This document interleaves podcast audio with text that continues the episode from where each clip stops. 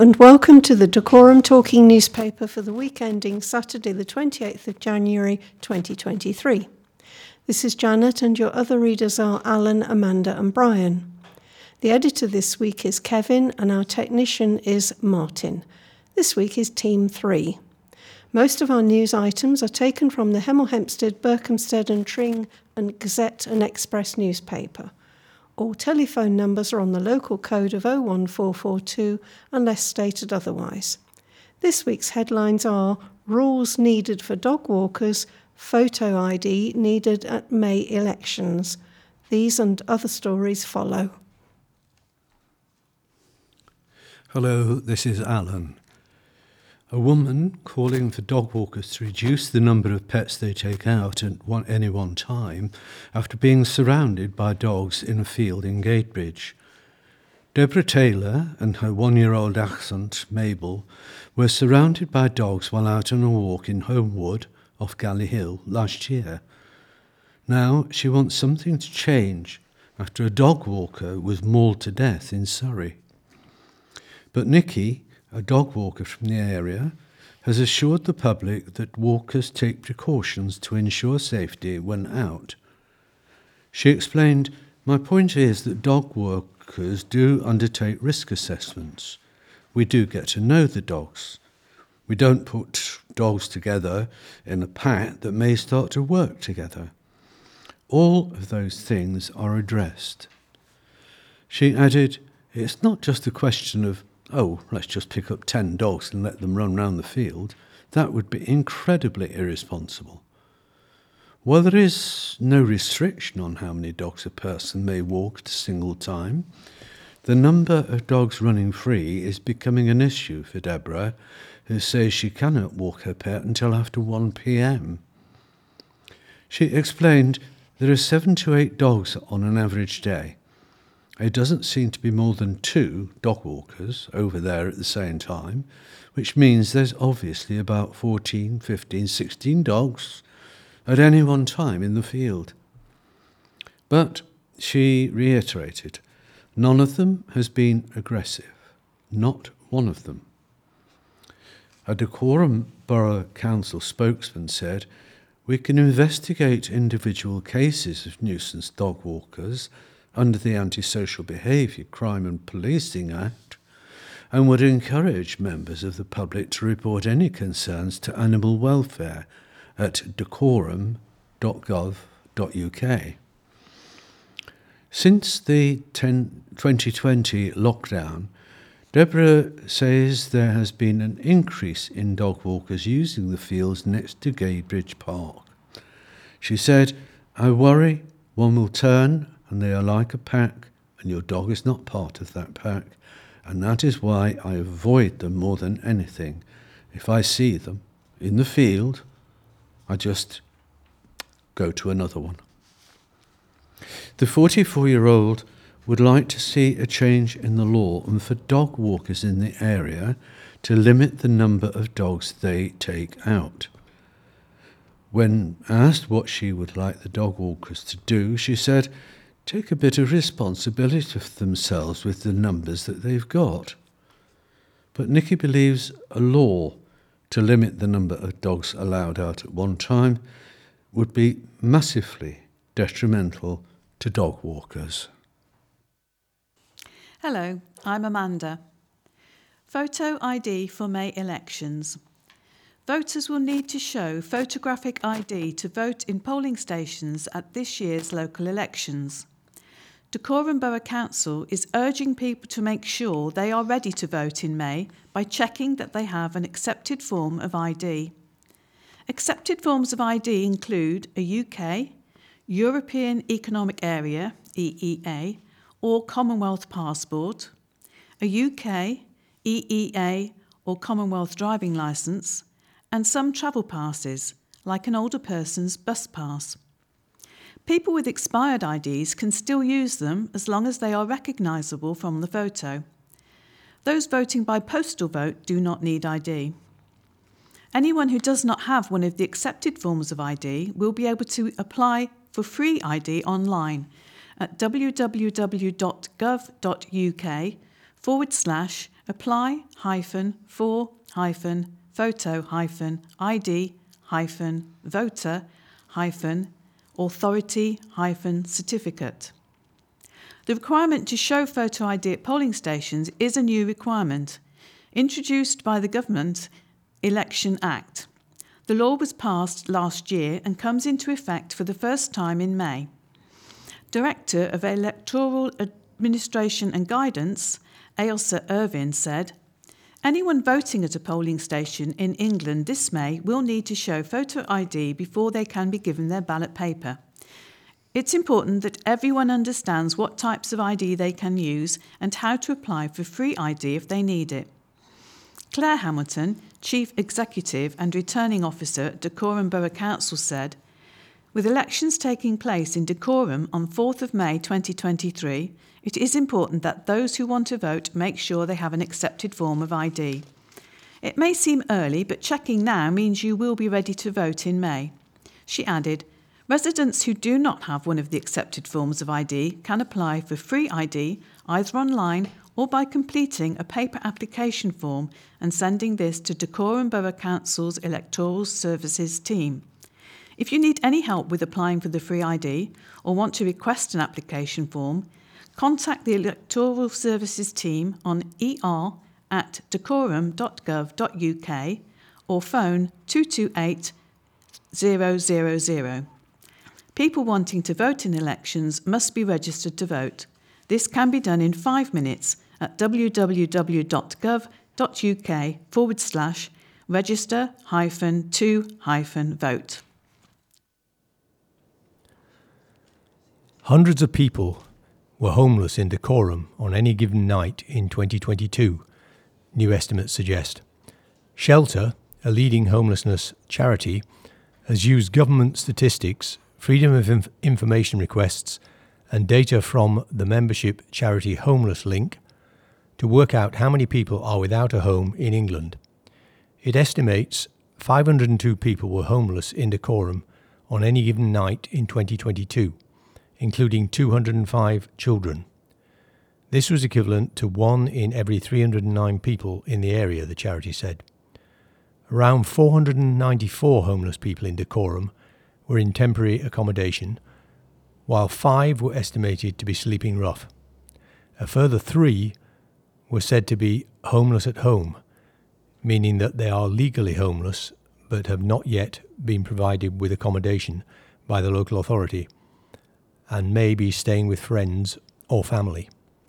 These figures do not include the various forms of hidden or unofficial homelessness, such as sofa surfing or overcrowded homes. Shelter Chief Executive Polly Neate said they were expecting a rise in homelessness in 2023. A cold doorway or a grotty hostel room is not a home, but this is reality for too many people today, she said.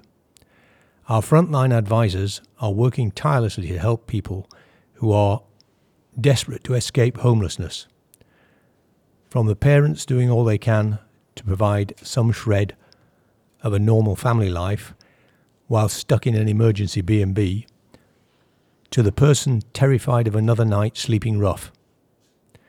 With private rents and living costs continuing to soar, thousands of people are not just facing a winter of worry, they're at risk of losing the roof over their head, she added.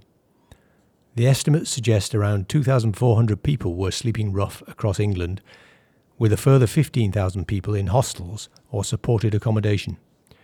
Nearly 250,000 people, mainly families, were living in temporary accommodation. The overall figure is down slightly from the previous year, 274,000 were estimated to be homeless on any given night in 2021. Continuing that story, despite a slight drop in the number of people in temporary accommodation compared to the year before, the use of temporary accommodation has risen by an alarming 74% over the last decade, Shelter said. The charity said this was due to a chronic shortage of social homes. Labour MP Paula Barker, Shadow Homelessness and Rough Sleeping Minister, said the figures were shameful. The Conservatives promised to prevent homelessness and end rough sleeping by the end of next year, but they are completely and utterly failing, with devastating consequences for thousands of families and children, she said.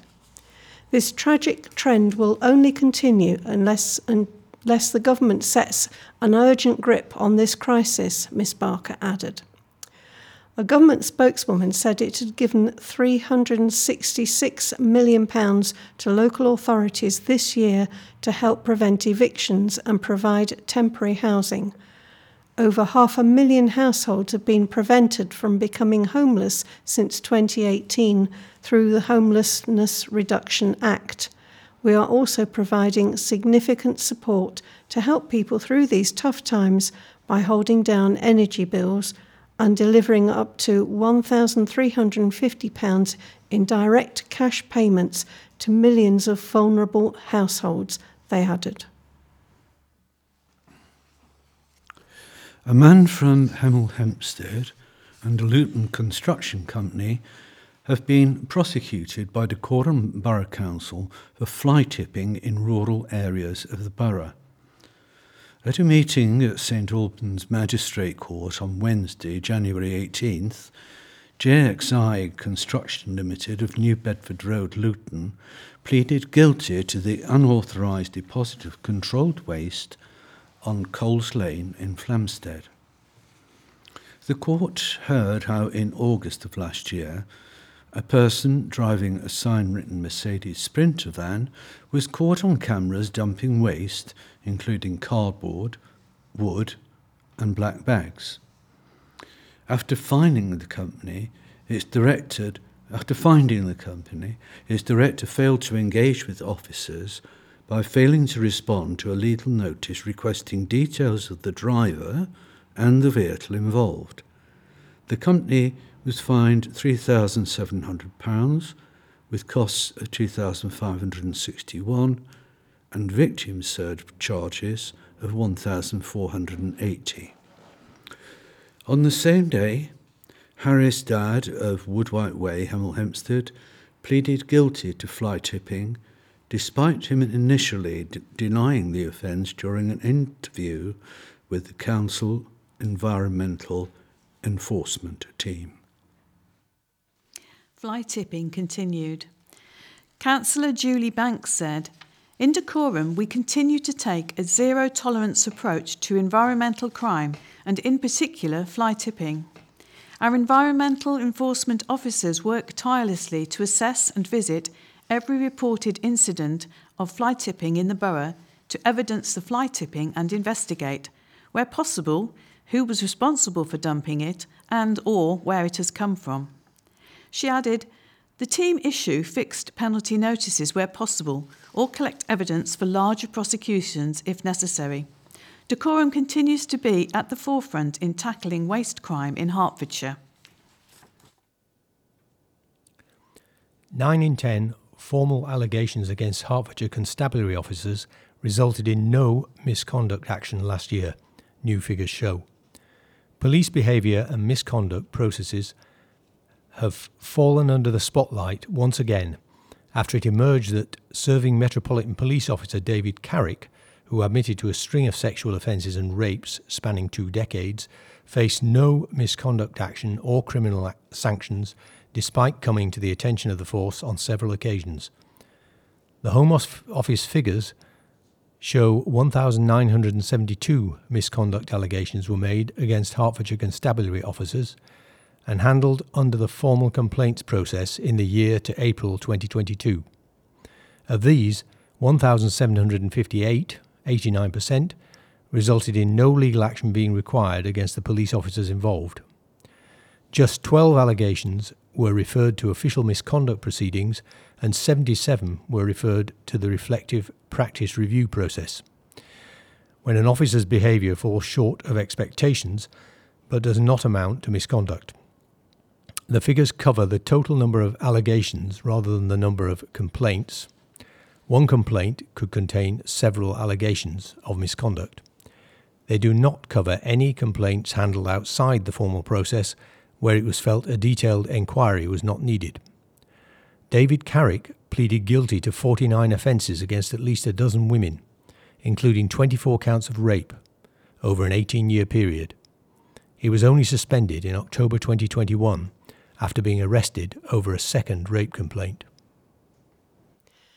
The Prime Minister's official spokesman said in reaction to Carrick's case that there is no place in police forces for officers who fall so seriously short of the acceptable standards of behaviour.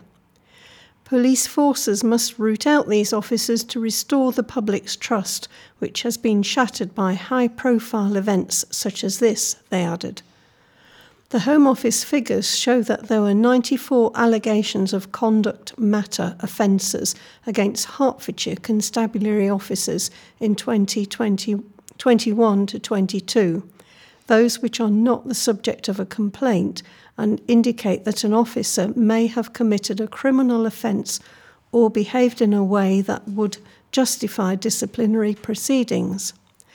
Of them, 16 were referred to official misconduct proceedings and 42 were referred to the reflective practice review process.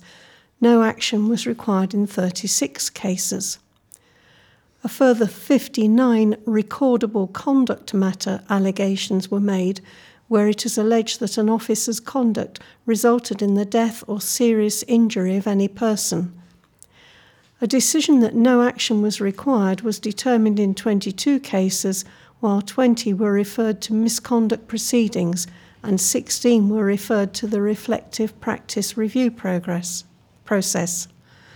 The Police Federation of England and Wales, which declined to comment on the case against David Carrick, said the vast majority of police officers provide the best service they can in challenging circumstances spokesperson added police officers are responding to increased demands on their services, and at times things can and do go wrong.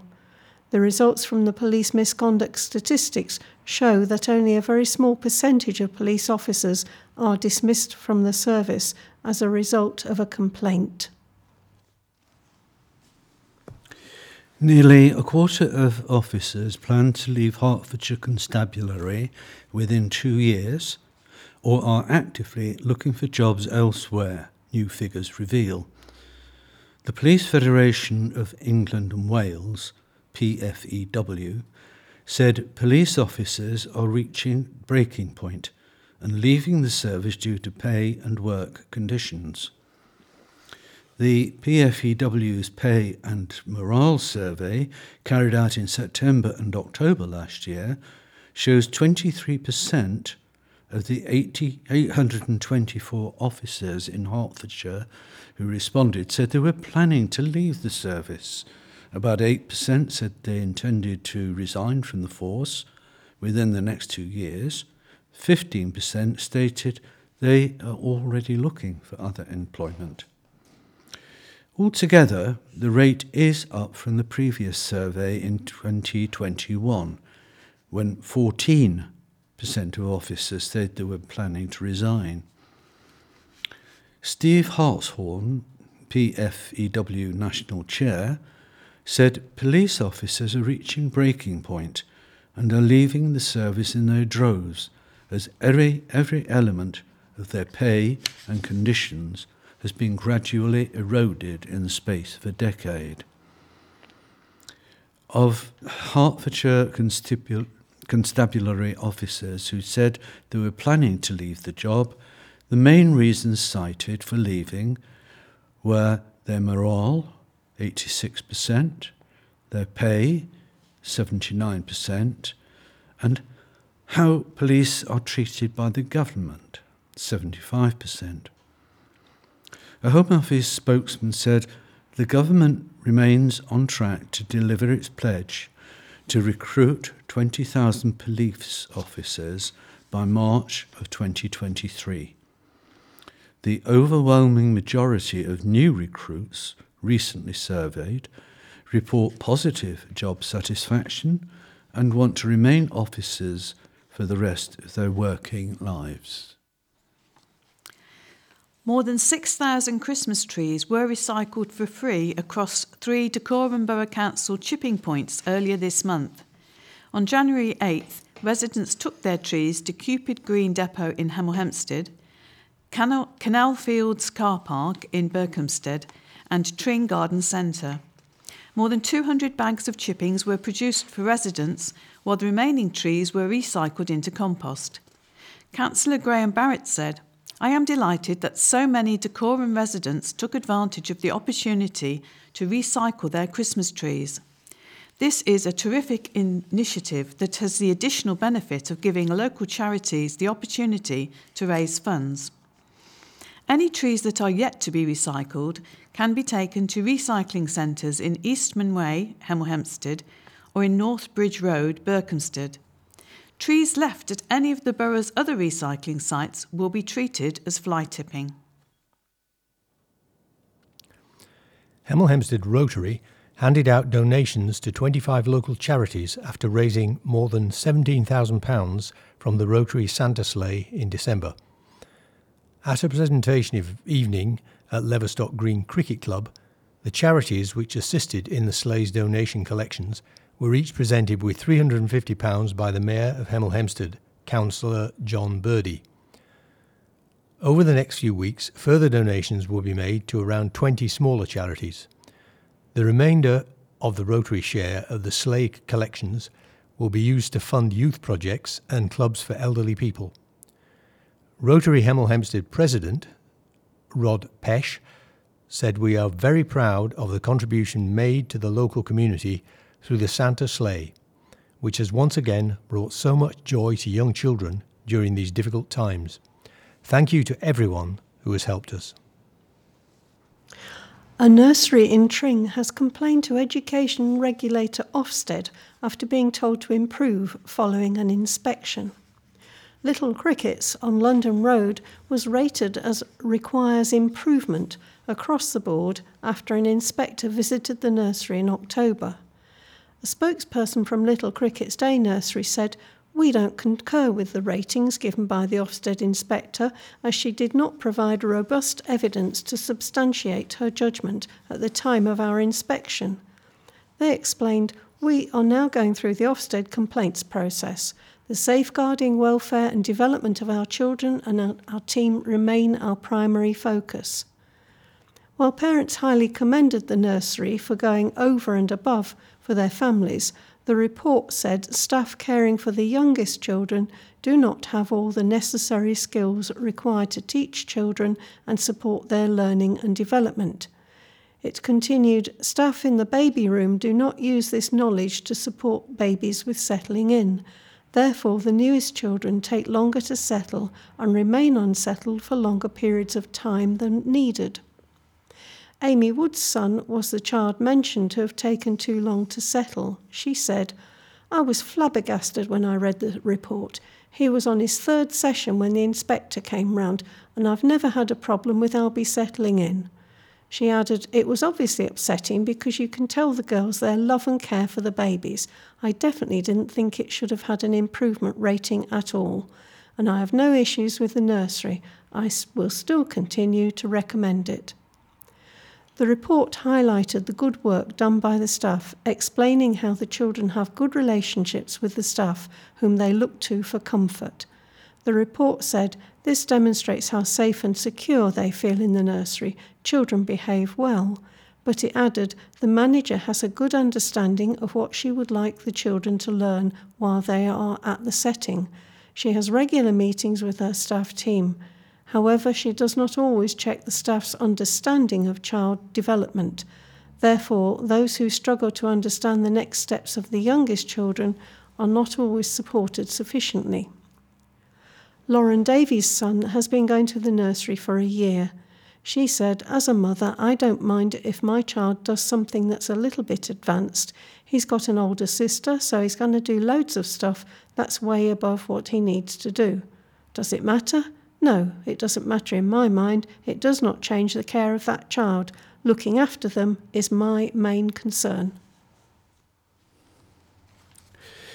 Police have issued a warning after a spate of distraction thefts saw thieves target elderly shoppers in car parks in Dacorum.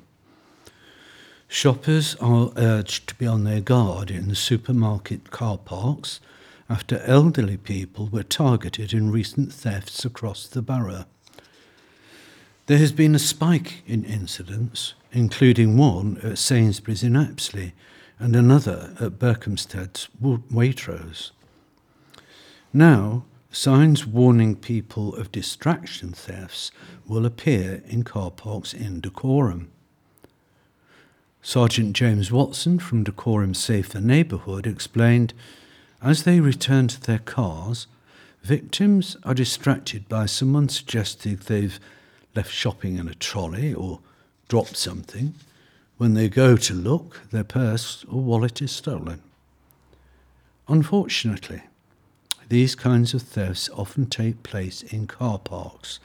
Our shoppers are easy to distract and the fake scenarios used are easily believable. If you think you have been approached in a similar way, contact Hertfordshire Police by calling 101. Bank branch closed. NatWest's Berkhamsted branch closed its doors for good this week. The High Street branch officially closed on January the 25th and is one of 43 permanently closing across the country. In a document detailing the reasons for closing the bank, NatWest said that the branch was used by 103 business customers on a regular basis in 2021, while it had just one personal customer use the bank regularly. According to the bank, counter transactions for personal customers have decreased by 77% from January 2022 compared to the same month in 2019. For customers and businesses affected by the closure, the closest branch from Berkhamsted is now the NatWest in Hemel Hempstead at 9 Bank Court, nearly seven miles away. Cherry Tree Bilingual Day Nursery and Preschool in Hemel Hempstead has been handed a requires improvement rating from education regulator Ofsted after being inspected last year.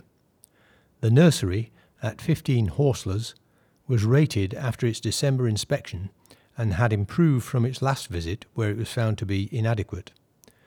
The report, published last week, said they, the staff, sometimes overlook opportunities to build on children's interests and extend their existing knowledge as they play. The key person system is not always effective. Occasionally, staff working with the youngest children are unable to confidently identify their key children. The nursery disputed Ofsted's findings. In response to the report's findings, a spokesperson for Cherry Tree Bilingual Day Nursery and Preschool said, Following our recent inspection, we would like to express that we are wholeheartedly working to help make each day a bit brighter for the children at our nursery. And we are very pleased with our current team of staff, who are working extremely hard to further improve outcomes for our children. It is encouraging to see staff empowered and working together as a team to assist children to develop their full potential and to narrow the gap. They added, We are working and liaising with our early years consultant. We are good setting striving to provide our children with the very best and eager and keen to meet the challenges ahead and will do everything in our power to continue to raise attainment. There were positive found through the inspection, including support for children with special educational needs and disabilities. Staff explained that they supported, are supported by the manager and all children received encouragement to develop their independence and sense of responsibility. While changes were made to improve the provision from inadequate to requires improvement, the report stated these initial improvements need to be sustained and further progress made to ensure children receive a consistently good standard of care and education. Children were found to be to have behave appropriately with staff supporting them to manage their behaviours. But the report highlighted that weaknesses in the staff interactions meant that some children became disengaged in their learning and were less tolerant of others. Hundreds fewer cancers were diagnosed in West Hertfordshire boroughs in 2020, figures show, a year which also saw a fall in the proportion found at an early stage. In the former NHS Herts Valleys Clinical Commissioning Group area, there were 2,766 cancers diagnosed in 2020, 325 fewer than the year before, according to the latest figures from NHS Digital. The figures show that alongside a drop in the number of cancers diagnosed in West Hertfordshire boroughs, the proportion found at an early stage also fell. 52.6% of cancers with a valid stage were diagnosed early in 2020, down from 56 in 2019. John Shelton, head of cancer intelligence at Cancer Research UK, said the coronavirus pandemic caused huge disruption to cancer care, but added that a crisis facing cancer services was accelerated rather than caused by it. He said, We have been sounding the alarm on the importance of early diagnosis for years. Right now, the government is falling short of its manifesto promise of improving cancer outcomes in the UK and significantly improving cancers diagnosed at their earliest stage. We need Steve Barclay to step up and commit to a comprehensive and fully funded 10 year cancer plan which transforms our cancer services from world lagging to world leading. A spokesperson for the Department of Health and Social Care did not respond to the cancer diagnosis figures, but said the department is laser focused on tackling cancer waiting lists across England, adding that 160 community diagnostic centres are being rolled out in a bid to tackle the backlog caused by the pandemic. These one stop shops have already delivered over 2.7 million life saving tests, checks, and scans, they added. We continue to do all we can to fight cancer, and we recently announced a new partnership with BioNTech to boost research into vaccines for cancer with the potential to transform outcomes for cancer patients. In July 2022, clinical commissioning groups were replaced with integrated care boards across England. And now, uh, this week's obituaries. Sheila Joyce Bateman, aged 92, of Adeyfield Gardens. The funeral service is at St Mary's Church, High Street, Hemel, on Tuesday, the 31st of January at 10.45. Wendy, Wendy Pamela Batty, formerly Ryan, sadly passed away on 21st December, aged 74. Funeral service is at Chilterns Crematorium on the 8th of February at quarter past three.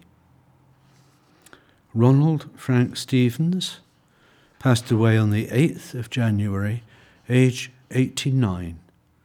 Funeral service on Monday, 20th February at West Herts Crematorium at 11:40. Joan Vaughan of Leverstock Green passed away on Thursday, 5th January, aged 88.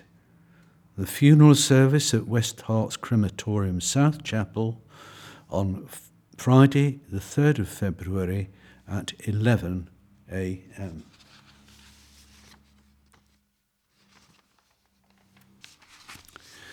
Hello, our next reader is Cherry, who has replaced Amanda for the rest of this evening. Uh, she is joining us as a prospective new reader for the Dacorum Talking newspaper. Thank you. Hello, I'm Cherry. Hello, I'm Cherry. Family announcement Hannah and Adam, who are two of our regular Friday admin team that produce the USB pen drives each week and send the pouches out, have had a baby. Zoe was born on the 11th of January, weighing five pounds two ounces. Congratulations to all the family. And we thank Hannah and Adam for all their hard work supporting DTN. They cover three of the five week rota for us, as well as Hannah keeping on top of all the admin for the Friday team. What's on in the week ahead? Theatre. The Commitments, Aylesbury Waterside Theatre, January 30th to February 4th. The world's hardest working and most explosive soul band return in new stage production featuring more than 20 soul classics performed live on stage. Visit atgtickets.com forward slash Aylesbury to book. The Best Exotic Marigold Hotel, Milton Keynes Theatre, January 24th to 28th. Based on the Sunday Times bestseller, which inspired one of this century's most treasured films, The Best Exotic Marigold Hotel takes audiences on a journey to India with an eclectic group of British retirees as they embark on a new life. The luxury residence is far from the opulence they were promised, but as their lives begin to intertwine, they are charmed in unexpected and life changing ways. The show stars Hayley Mills, Paul Nicholas, and Rula Lenska. Visit atgtickets.com forward slash Milton Keynes to book. Two more music items. The Johnny Cash Roadshow at the Grove Theatre in Dunstable on February the 1st is endorsed by the Cash family. The Johnny Cash Roadshow has been delighting audiences for over 15 years, including sellout shows in the UK, Europe, and beyond. It's fronted by multi award winning singer and songwriter Clive John. Visit grovetheatre.co.uk to book on February the 4th at the Court Theatre in Tring, it's the George Harrison Project. The live music tribute to George Harrison celebrates his best loved hits from the Beatles, his solo career, and the Travelling Wilburys. Alongside John Lennon, Paul McCartney, and Ringo Starr, Harrison helped the Beatles become the best selling music of all act of all time. Years after the Beatles split up, Harrison formed the Travelling Wilburys, a supergroup featuring Bob Dylan, Jeff Lynne, Roy Orbison, and Tom Petty. Harrison, who died in 2001, also enjoyed a successful solo career, releasing 12 studio albums. The show features songs including All Things Must Pass, While My Guitar Gently Weeps, Here Comes the Sun, Taxman, My Sweet Lord, and got my mind set on you. Visit courttheatre.co.uk to book. The next one here is for families. Professor Slug's House of Bugs, Old Town Hall, Hemel Hempstead, on February 4th. The interactive show is packed full of colourful puppets, catchy songs, and educational info about the wonderful world of bugs. Visit oldtownhall.co.uk to book. Films at the cinema this week. All popular films are provided to cinemas with an audio description track. Please mention your requirements at the time of booking. In the white knuckle action movie Plane, pilot Brodie Tor- Torrance Gerard Butler saves his passengers from a lightning strike by making a risky landing on a war torn island, only to find that surviving the landing was just the beginning. When most of the passengers are taken hostage by dangerous rebels, the only person Torrance can count on for help is Louis Gaspare, Mike Colter, an accused murderer who is being transported by the FBI. In order to rescue the passengers, Torrance will need Gaspare's help and will learn there's more to Gaspare than meet this, meets the eye. Uh, the other film, The Fabelmans, a deeply personal portrait of a 20th century American childhood. Steven Spielberg's The Fabelmans is a cinematic memory of the forces and family that shaped the filmmaker's life and career a universal coming of age story about an isolated young man's pursuit of his dreams. The film is an exploration of love, artistic ambition, sacrifice, and the moments of discovery that allow us to see the truth about ourselves and our parents with clarity and compassion. Babylon. From Damien Chazelle, Babylon is an original epic set in 1920s Los Angeles, led by Brad Pitt, Margot Robbie, and Diego Calva, with an ensemble cast including Jovan Adepo, Li Jun Li, and Jean Smart. A tale of outsized ambition and outrageous excess, it traces the rise and fall of multiple characters during an era of unbridled decadence and depravity in early Hollywood. Empire of Light.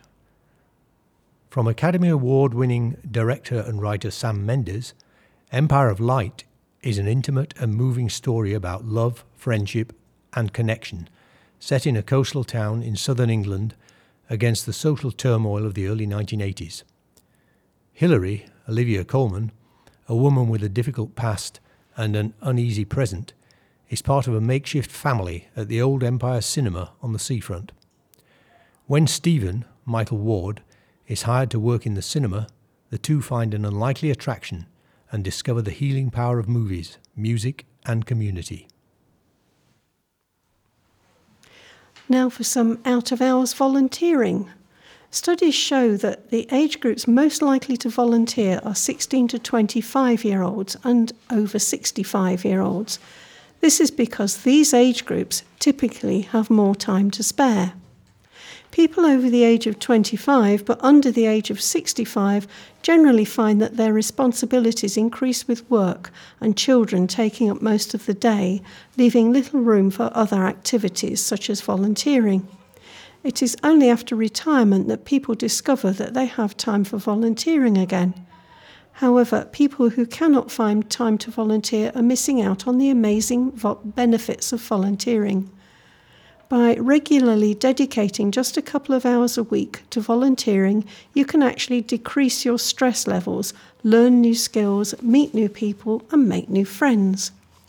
The Volunteer Centre has a number of member organisations who are looking for people willing to offer a few hours a week in the evenings and weekends, giving you the opportunity to fit volunteering around your busy lives. You can volunteer as much or as little as you wish to fit around your regular day to day commitments.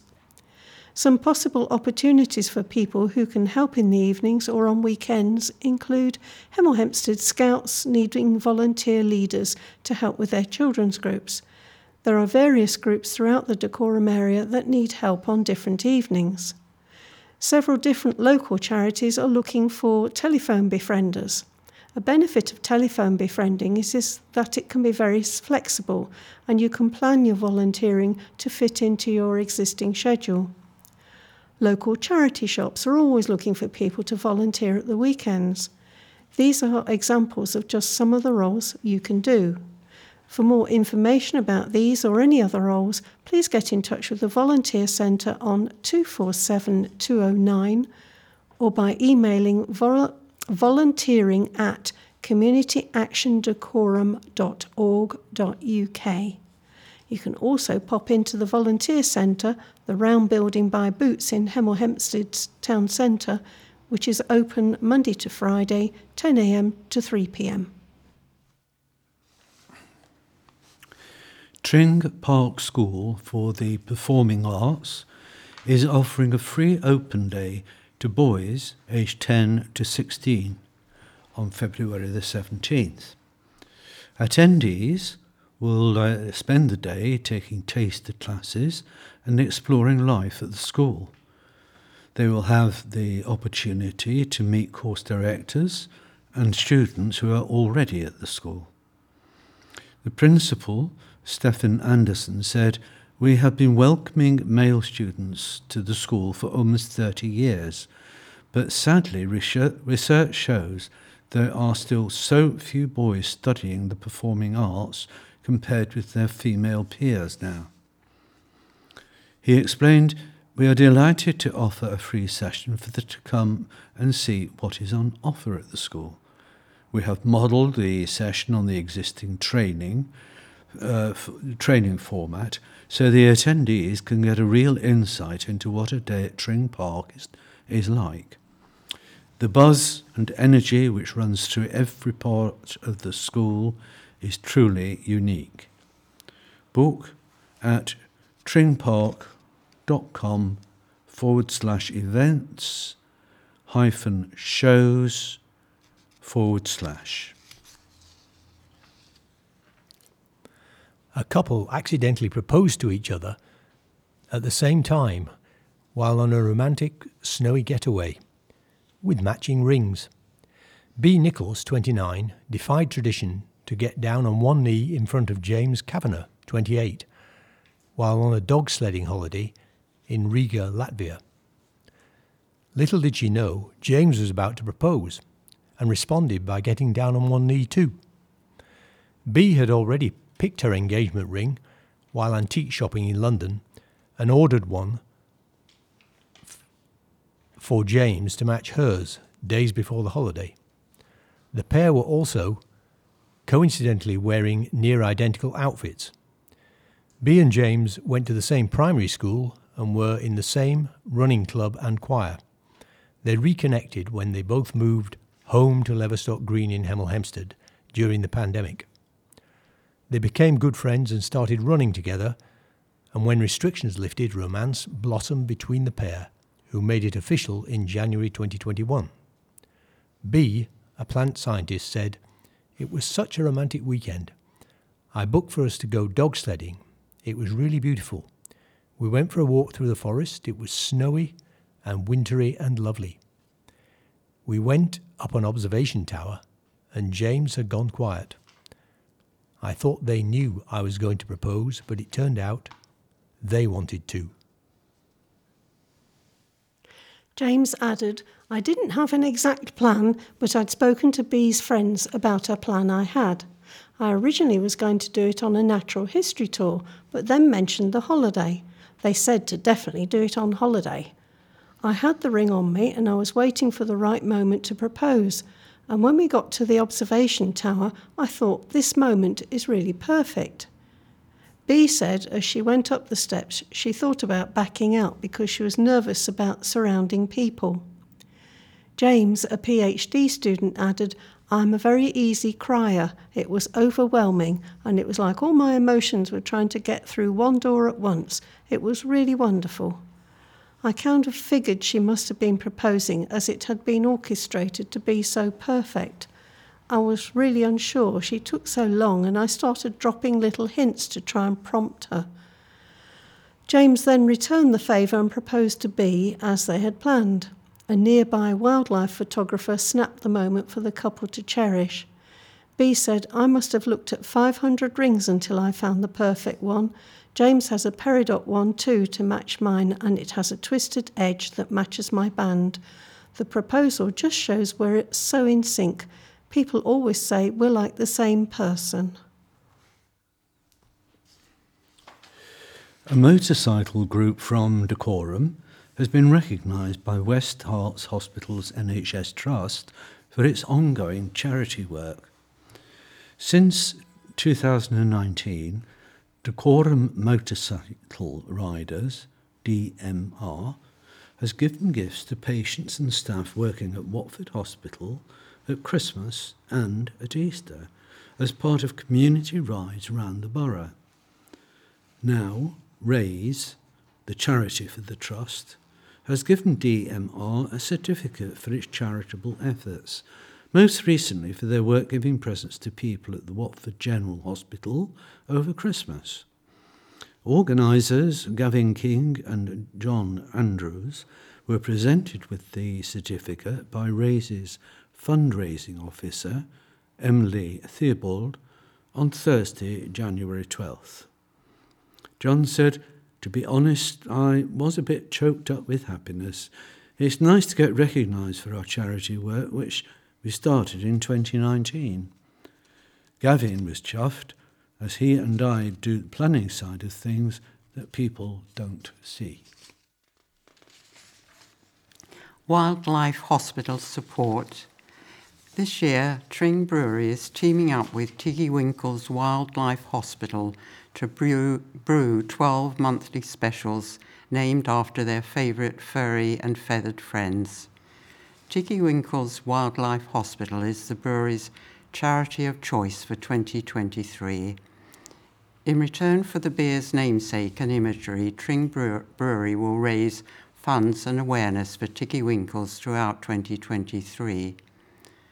Founded in 1978, Tiggy Winkles rescues and rehabilitates wildlife from the home counties and beyond. Gerard Ward Communications at Tring Brewery said, Tiggy Winkles is the busiest wildlife hospital in the world, caring for vulnerable animals 24 hours a day, 365 days a year, alongside a dedicated visitor centre providing education and insight to members of the public.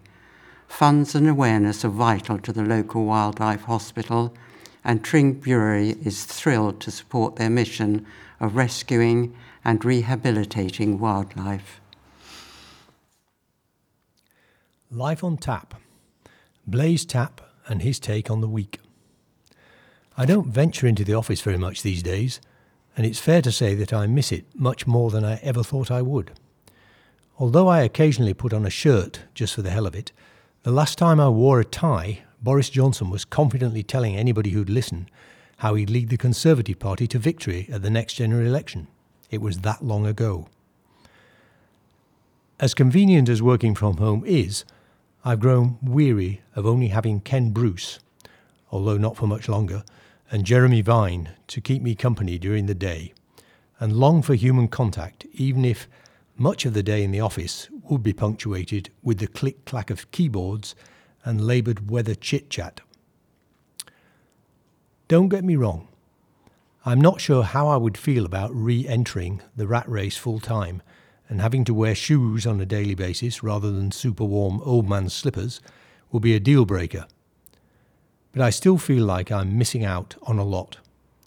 Putting to one side the obvious benefits of working in a team and sharing ideas, even if most of them are doomed to failure, it's the individuals I miss, and I'm not sure how many people could say that about their colleagues three years ago, just before COVID 19 turned the world on its head. I've been extremely lucky enough to work with many fine folk over the years, and the best of them also happen to have been extremely talented bakers, which often made even the worst of days that little bit more enjoyable. Is there anything better than a roughly cut slice of Victoria sponge after a particularly difficult phone call or a morning of mind numbing back to back meetings? And don't get me started on carrot cake, especially if it has come out of the oven the night before. The sight of a co worker presenting their chums with a snazzy tin or giant plastic tub full of baked delights is guaranteed to put a spring in the step of the vast majority of under pressure workers. However, is the age of office cake sharing doomed? While I sincerely hope that this isn't the case, the intervention by a senior health expert last week means that the days of flapjacks by the photocopier or chocolate fudge cake in the IT suite could be numbered. When Professor Susan Jebb, who chairs the Food Standards Agency, said that bringing cake into the office should be seen as harmful to fellow workers, as is passive smoking, it provoked an inevitable chorus of, That's the nanny state for you, across the country, and not just from the usual suspects, those who think that anybody who doesn't stand full attention whenever they see a Union flag is a snowflake. While a very eminent professor did her best to explain her analogy, it didn't work very well because, as nearly everybody pointed out, you can always say no to a slice of cake, whereas in the days when people lit up indoors, it wasn't always your choice whether you inhaled second-hand smoke or not. I suppose the obvious answer to the prof would be that smoking inside public places has been banned for more than 15 years now. Such were the health risks associated with lighting up indoors, while there is no chance of any self respecting politician advocating criminalising the works of Mary Berry. It's almost certain that it won't be long before we hear the occasional tale of an overzealous HR department cautioning employees against displaying their affection to colleagues by sharing blueberry muffins. The best offices I have worked in have been the ones where the staff not only work as a team, but actually quite like each other. Cake and brews go a long way to cementing those relationships. And now to sport. Swimming hard work pays off. A clutch of Berkhamsted SC youngsters took part in the opening weekend of the Hertfordshire County Championships at the venue in Boreham Wood. Saturday saw the first of six sessions to be held over three weekends.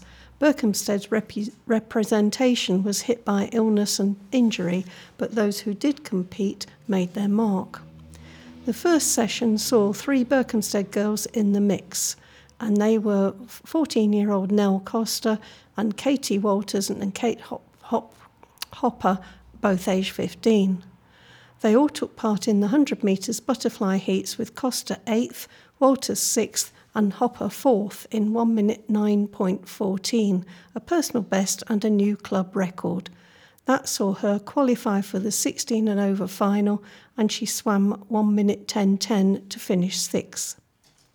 Hopper was also entered into the 200 metres backstroke heats and smashed her personal best by six seconds to finish third and qualify for the open final. In the final, she finished in 2 minutes 32.38, just 0.6 outside of her heat time. Hopper returned to the pool as the sole club representative in the 100 metres backstroke, and she sliced three seconds off her personal best to finish second. Again, she qualified for the 16 and over final to finish fifth. On Sunday, 17 year old Fergus Reid represented Berkhamsted in the 50 metres backstroke and he clocked 30.39, just 0.2 seconds off his personal best. Sunday also saw the women's 100 metres freestyle and 200 metres breaststroke events. In her first county champs performance for the club, Lily Wellborn set a new 100 metre freestyle personal best. In the same heat, another debutante, Poppy Audrey, pipped her teammate to clock 1.0973. Audrey qualified in eighth for the 13 years final. An unwell Costa was two seconds off her best as she clocked 1.0934. In the fastest heat, the returning hopper was looking to back up her great first day, and she swam to squeeze into the 16 and over final of the freestyle. In the finals, Audrey was a shade outside her heat times as she finished eighth in 1.0993 while Hopper came home eighth in 1.0290. Hopper was also entered in the 200 metres breaststroke and finished fourth in her heat as she qualified for the open final. Hopper swam 2 minutes 56.50 to finish the final in eighth. Karate. Hemel youngsters Darshith Bijou and Naitik Bijou are celebrating after becoming black belts in karate. Darcith is 17 and Naitik 12, and they showed their qualities at the Highfield Community Centre Dojo in Hemel.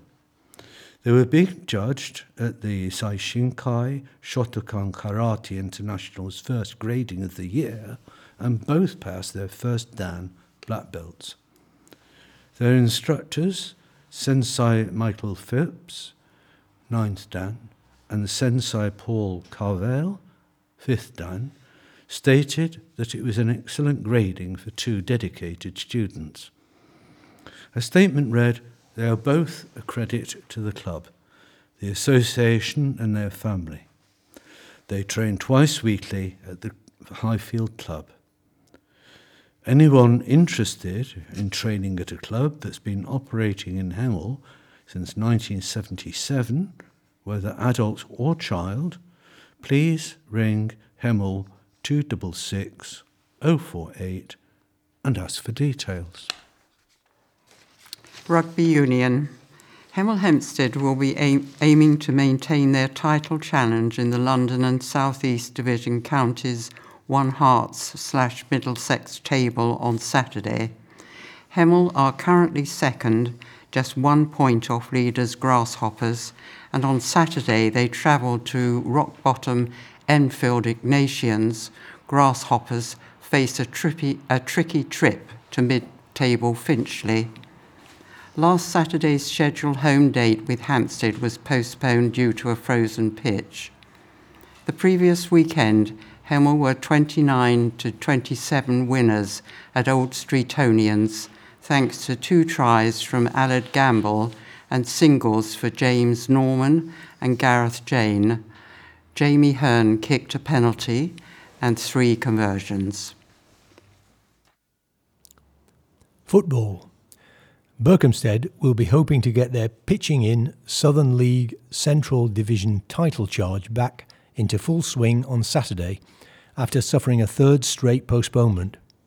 For the third time in eight days, the weather caused Berkhamsted's schedule clash to be called off, and they now haven't played since thrashing FC Romania 6 1 on January the 7th.